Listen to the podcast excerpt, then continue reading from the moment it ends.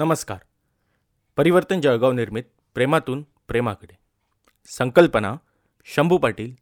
लेखिका अरुणा ढेरे. दिग्दर्शिका मंजुषा भिडे. तंत्रसहाय्य राहुल निंबाळकर. निर्मिती प्रमुख मंगेश कुलकर्णी व संदीप केदार. वाचन हर्षल पाटील मानसी जोशी श्रेया सरकार आर्या शेंदुर्णीकर व अनिल पटकर. परिवर्तन जळगाव सादर करीत आहे. प्रेमातून प्रेमाकडे.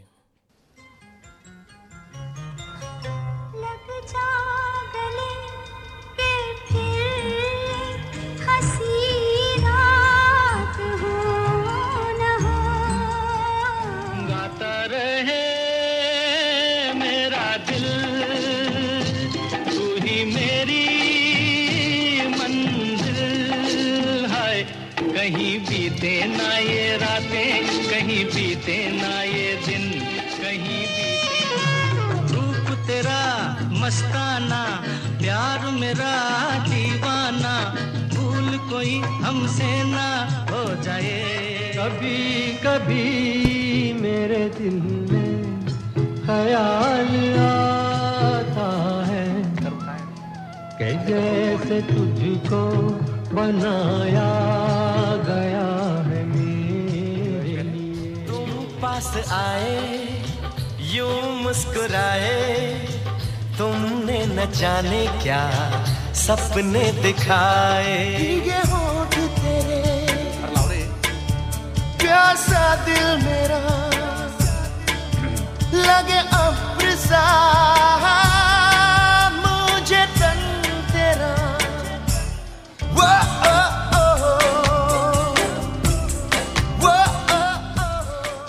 सिनेमाने प्रेमाच्या अनेक प्रतिका आपल्या मनात पक्क्या केल्या आहेत.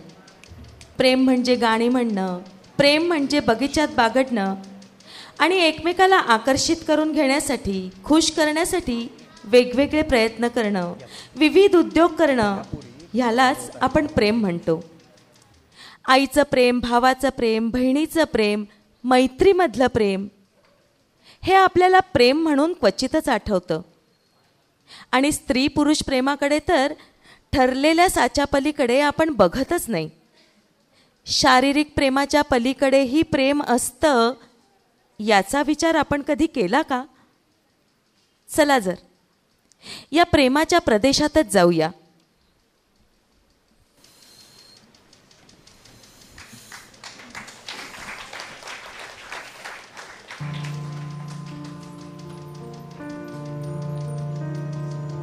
ती ती राहत होती ना तिथूनच वाहणाऱ्या नदीचं नावच मुळी रुपेरी नदी असं होतं. म्हणजे तिच्या स्पॅनिश भाषेत रिओ दबलाता तिचा देश म्हणजे रुपेरी देश अर्जेंटिना. लॅटिन अमेरिकेतला एक छोटासा पण अतिशय समृद्ध असा देश. बिनॉस एअर्स ही त्याची राजधानी. आणि तिथूनच साधारण वीस एक मैलावरचं छोटं गाव म्हणजे सान इसिद्रो. ते तिचं गाव. तिचं नाव Victoria. Victoria Ocampo. Dear Gurudev days are rainless since you went away when we met together we mostly played with words and laugh away our best opportunities the river Plata bears witness to the silence between us Your magnificent self walking down the bank of river make me wish, O Gurudev, to be with you for eternity. What is your language, dear? You smile and shook your head, and the leaves murmured instead. Oh, I wish I could say, I love you, I love you. गोंडस लोभस अतिशय देखणे दक्षिण अमेरिकेतली प्रसिद्ध कवयित्री Victoria एकोणावीसशे वीस साली एका श्रीमंत खानदानी घरात तिचा जन्म झाला. अर्जेंटिनाच्या स्वातंत्र्ययुद्धात तिच्या आई आणि वडिलांकडच्या दोन्ही घराण्यांचा सहभाग होता. देशाच्या आर्थिक आणि राजकीय सत्तेशी संबंधित असा जो समाजातला वर्ग होता त्या वर्गात तिची दोन्ही घराणी होती. विक्टोरिया सहा बहिणींमध्ये सगळ्यात मोठी. तिचे खूप लाड झाले. शाळेत मात्र ती कधी गेली नाही पण घरी फ्रेंच आणि इंग्लिश गव्हर्नेस होत्या. त्यामुळे लहान वयातच त्या दोन्ही भाषा ती उत्तम शिकली आणि शिवाय इटालियन ती सहज शिकली. स्पॅनिश तिची मातृभाषा. पियानो वाजवण्याचं शिक्षणही तिला लहानपणीतच मिळालं. कला आणि संस्कृती यांची उच्च अभिरुची असलेल्या वातावरणात ती मोठी झाली. वाचनातून थोडी बंडखोरही झाली. दोन वेळा तिनं आपल्या कुटुंबाबरोबर युरोपचा प्रवास केला. एकोणावीसाव्या शतकाच्या अखेरपर्यंत जगभरात बायकांच्या वाटेला फारसं स्वातंत्र्य नव्हतं. विक्टोरियाच्या पणजीच्या आणि आजीच्या हातात एक सोन्याचं ब्रेसलेट असायचं. त्यावर कोरलेले शब्द होते बंधन स्वीकारलं आणि समाधान मिळालं. चेंड अँड कंटेंट म्हणजे गुलाम व्हा विक्टोरियाला जेव्हा तिच्या आईने हे सांगितलं तेव्हा तिने तिला विचारलं वेड्या होत्या का त्या? बंधन स्वीकारलं आणि समाधान मिळालं. म्हणजे गुलाम. छे छे. मी नाही होणार गुलाम. व्हिक्टोरिया मोठी झाली ती समृद्धी आणि प्रतिष्ठा यांच्याबरोबर येणाऱ्या उच्चभ्रू स्वातंत्र्याची चव चाखत. बावीसाव्या वर्षी तिनं मोनॅको इस्रादो नावाच्या एका तरुण मुलाशी लग्न केलं. मात्र व्हिक्टोरियाचं सौंदर्य कलाप्रेम आणि स्वतंत्र बंडखोर वृत्ती यांचा मेळ इस्रादोच्या आत्मकेंद्रित संकुचित आणि संशयी स्वभावाशी काही जमला नाही. लग्नानंतर चारच महिन्याने जेव्हा व्हिक्टोरिया आपल्या नवऱ्याबरोबर रोमला गेली ना तेव्हा तिला तिच्या नवऱ्याचा कझिन ज्युलियन मार्टिनेज भेटला आणि व्हिक्टोरिया त्याच्या प्रेमात पडली. व्हिक्टोरिया त्याच्या प्रेमात पडली खरी पण तिला त्याच्याशी लग्न करणं काही शक्य नव्हतं. कारण कॅथॉलिक अर्जेंटिनात घटस्फोट घेताच येत नव्हता. मार्टिनेजला मात्र या गोष्टीची काही फारशी फिकीर नव्हती. कारण तो प्लेबॉय होता. देखणा आणि श्रीमंतही. अनेक मुली त्याच्या प्रेमात होत्या. त्याचं हे वागणं व्हिक्टोरियाला रुचणं शक्यच नव्हतं. म्हणून तीही त्याच्यापासून हळूहळू दूरच झाली. लग्नाशिवाय उघडपणे एकत्र राहायला त्याची तयारी होती. पण व्हिक्टोरियाला मात्र ते शक्य नव्हतं. ती धार्मिक होती असं नव्हे पण समाजातली तिची आणि तिच्या घरच्यांची प्रतिष्ठा लक्षात घेता तसा निर्णय घेण्याचं धैर्य तिला होत नव्हतं. लग्नातलं अपयश इस्रादो या तिच्या नवऱ्यानं केलेला अपेक्षाभंग आणि तिचं पहिलं कोवळं प्रेम मार्टिनेज मार्टिनेजचा चंचल स्वभाव यामुळं प्रेमभंगाच्या दुःखात व्हिक्टोरिया होरपळून निघाली. तिच्या जीवाची तगमग व्हायला लागली. जगण्याला काही अर्थ नाही आणि प्रेम नसलेल्या जगात जीवनाला काय अर्थ आहे? अशा निराशेच्या गर्दीत असताना साहित्य तिच्या मळतीला धावून आलं. डांटेची डिव्हाइन कॉमेडी याची तिनं पारायणं केली. आपल्या जगण्यातल्या निरर्थकतेचा शोध तिनं त्याच्या कवितांमध्ये शोधण्यास सुरुवात केली. मग याच रांटेवर तिनं अनेक लेख लिहिले आणि साहित्याकडे तिचा ओढा वाढला. साहित्य वर्तुळात व्हिक्टोरियाचं एक स्थान निर्माण व्हायला लागलं. भारताबद्दल तिला कुतूहल होतंच. त्यातूनच महात्मा गांधींवर तिनं लेख लिहिला. साहित्याच्या सहवासात विक्टोरिया पूर्ण रमली. पण वैयक्तिक जीवनात मात्र ती अपार दुःखात होती. नवऱ्यासोबतचे तिचे संबंध पूर्णतः संपले होते. प्रेम प्रकरणात आलेलं अपयश आणि तिचा झालेला भ्रमनिरास यामुळं विक्टोरिया अगदी एकाकी झाली. जगात आपलं कुणीच नाही आहे ही भावना तिच्या मनात दृढ झाली. या एकाकी अवस्थेतच एक दिवस गीतांजली. या रवींद्रनाथांच्या फ्रेंच कवितांचा अनुवाद तिच्या हाती पडला. सहज गंमत म्हणून तिनं त्या कविता चाळल्या. दुपारच्या थकलेल्या वेळी ती गीतांजली वाचत होती. Where the mind is without fear where the mind is without fear and head is held high where knowledge is free where the world has not been broken into fragments by narrow domestic walls, where the words come out from the depth of truth, where tireless striving stretches its arm towards perfection, where the clear stream of reason has not lost its way into the dairy desert sand of dead habits, where the mind is led forward by thee into ever winding thought and action, into that haven of freedom. Into that haven of freedom, my Father, let my country awake. Let my country awake.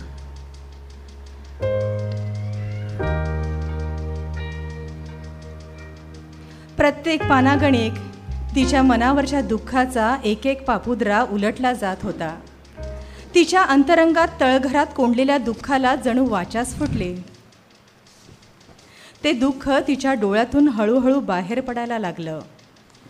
व्हिक्टोरियाला आपल्या आतल्या दुःखाशी अशी ओळख पहिल्यांदाच झाली.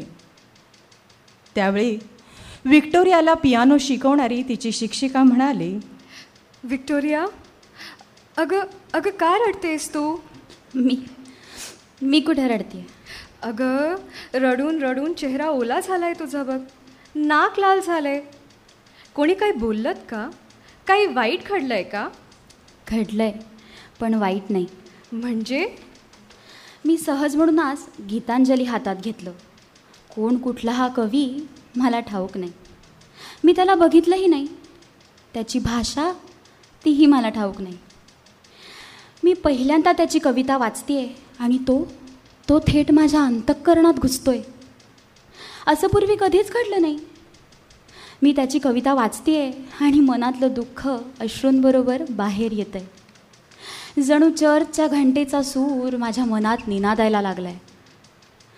एका अपार सुखाचा अनुभव आज या कवीनं मला दिलाय. हम्म, कोण कवी आहे? रवींद्रनाथ टॅगॉर. या नावाच्या कुणीतरी भारतीयाची ही कविता. ही वाचली आणि डोळे मिटल्यावर प्रकाशानं सारा आसमंत उजाळला होता. एक विशाल खडक. तिथे एक एकटंच झाड आणि त्या झाडाच्या बाजूने जाणारी एक पायवाट.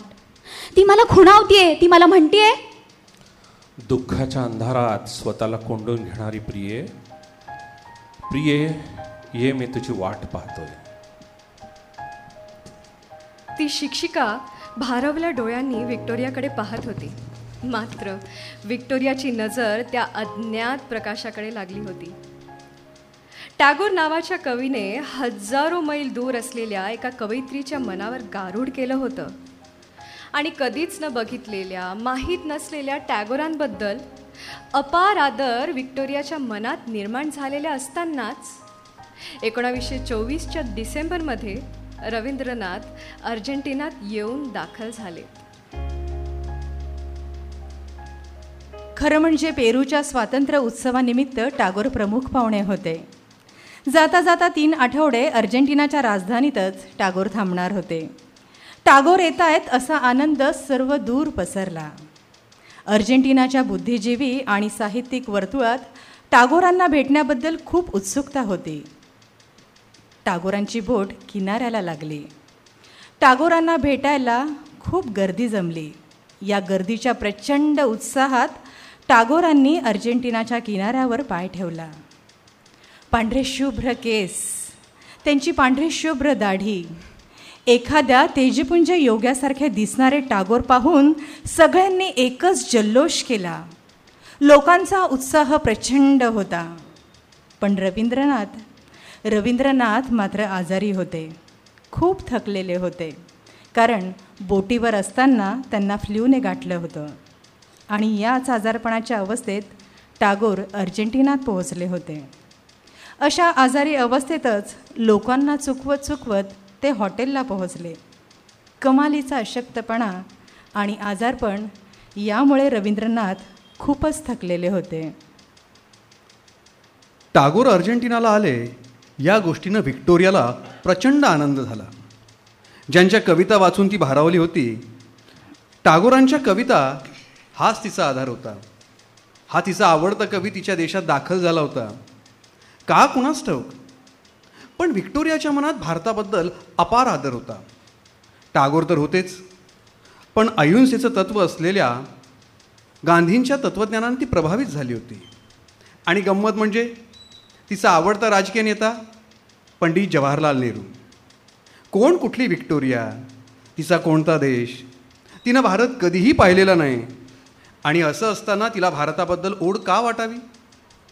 तिचा सगळ्यात आवडता कवी रवींद्रनाथ टागोर का असावा? हे सगळंच आश्चर्यकारक होतं.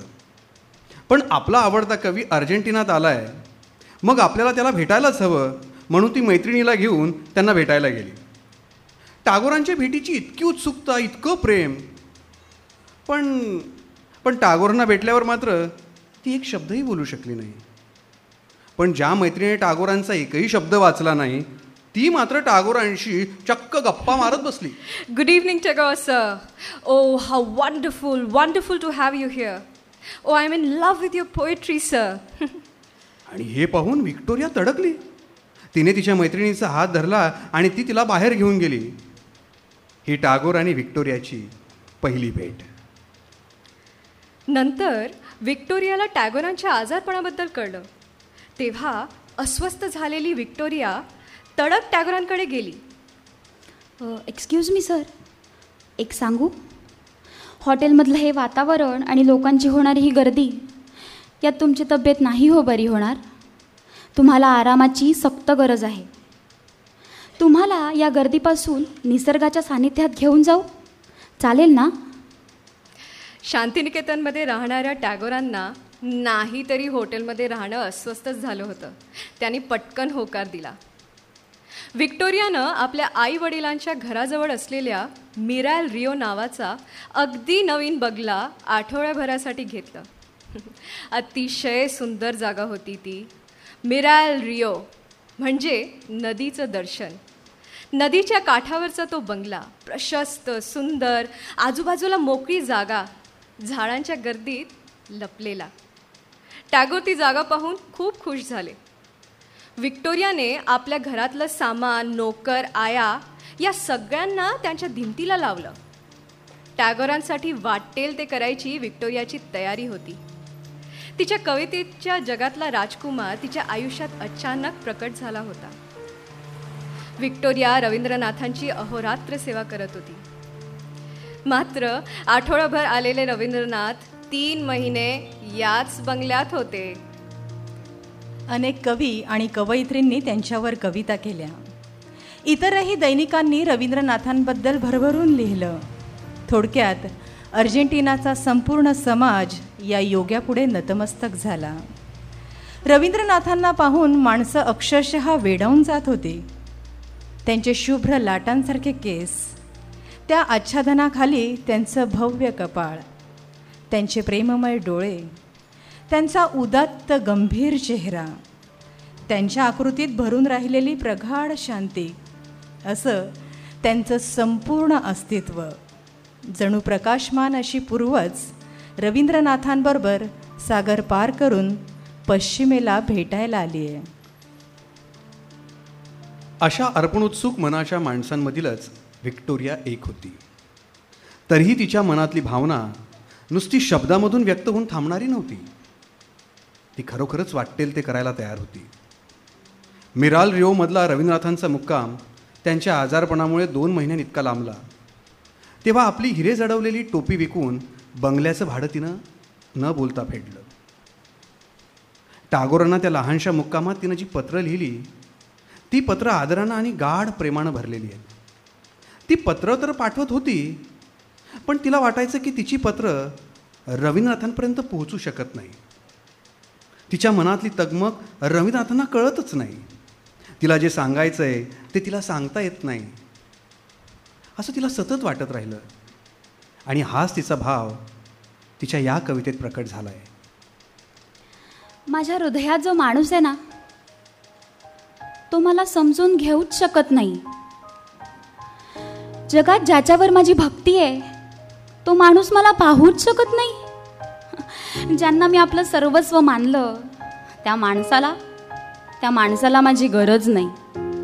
आणि ज्यांच्यावर मी जीव ओवाळून टाकला त्या माणसाला मी हे सांगूही शकत नाही. ज्यांच्यावर मला प्रेमाचा वर्षाव करायचा आहे त्या माणसाला या प्रेमाचा काही उपयोगही नाही.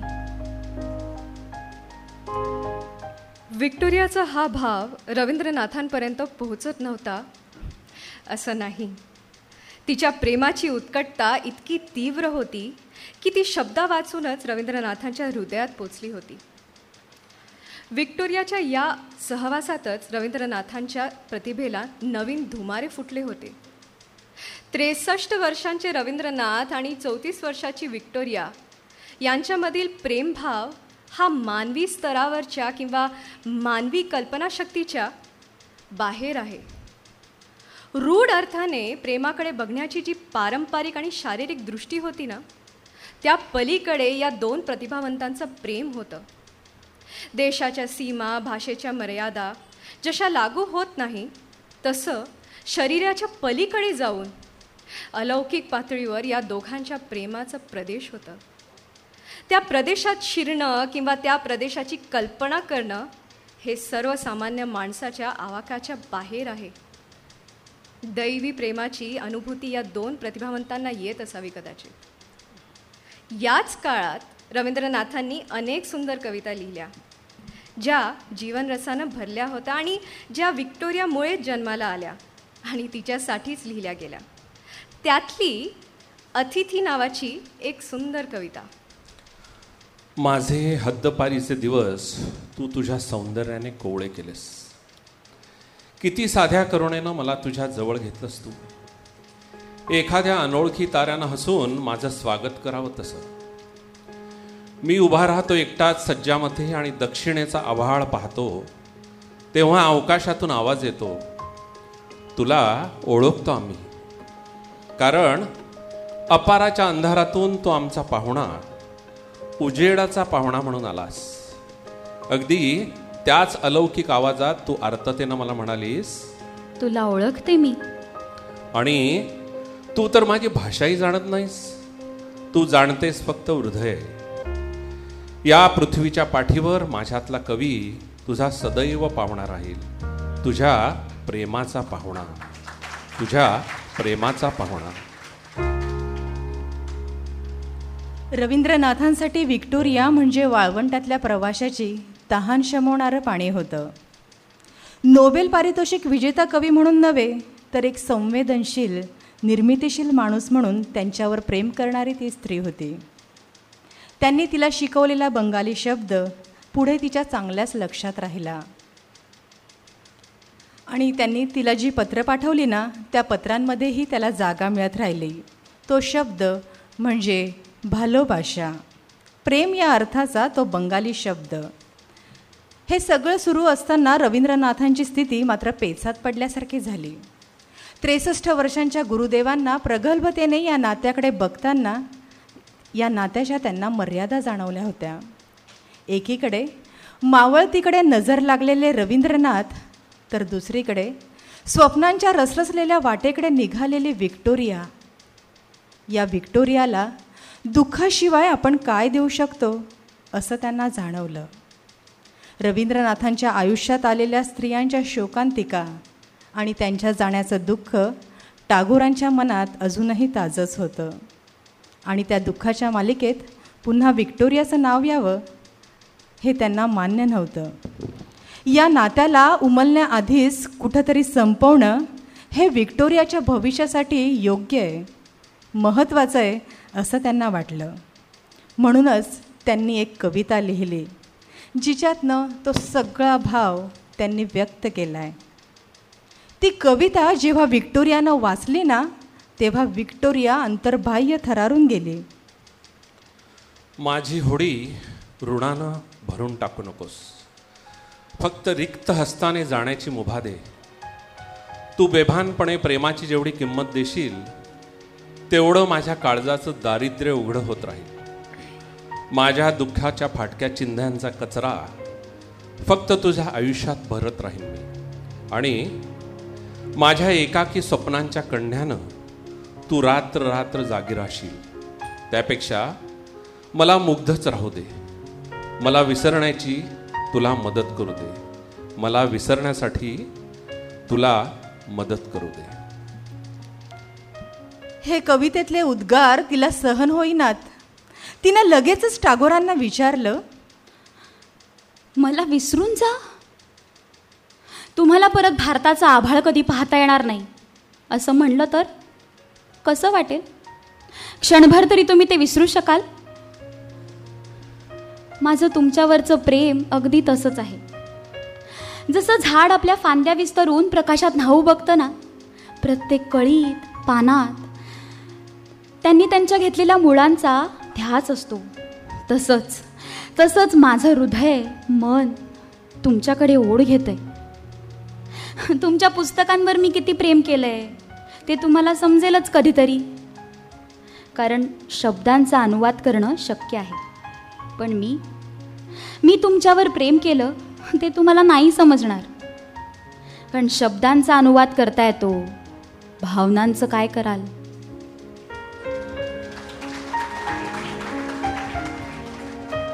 पण तरी रवींद्रनाथ आपल्या निर्णयावर ठाम राहिले. तीन महिन्यानंतर परतीच्या प्रवासात निघण्यासाठी ते बोटीवर चढले. तेव्हा व्हिक्टोरियाने एक आराम खुर्ची त्यांना भेट म्हणून बोटीवर चढवली. त्यांच्या केबिनच्या दरवाजातून ती आत जाईना. तेव्हा तो दरवाजा उतरवून तिनं खुर्ची आत ठेवण्याची व्यवस्था केली. पुढे बोटीवरचा बहुतेक वेळ त्या खुर्चीत बसूनच रवीनाथांनी घालवला.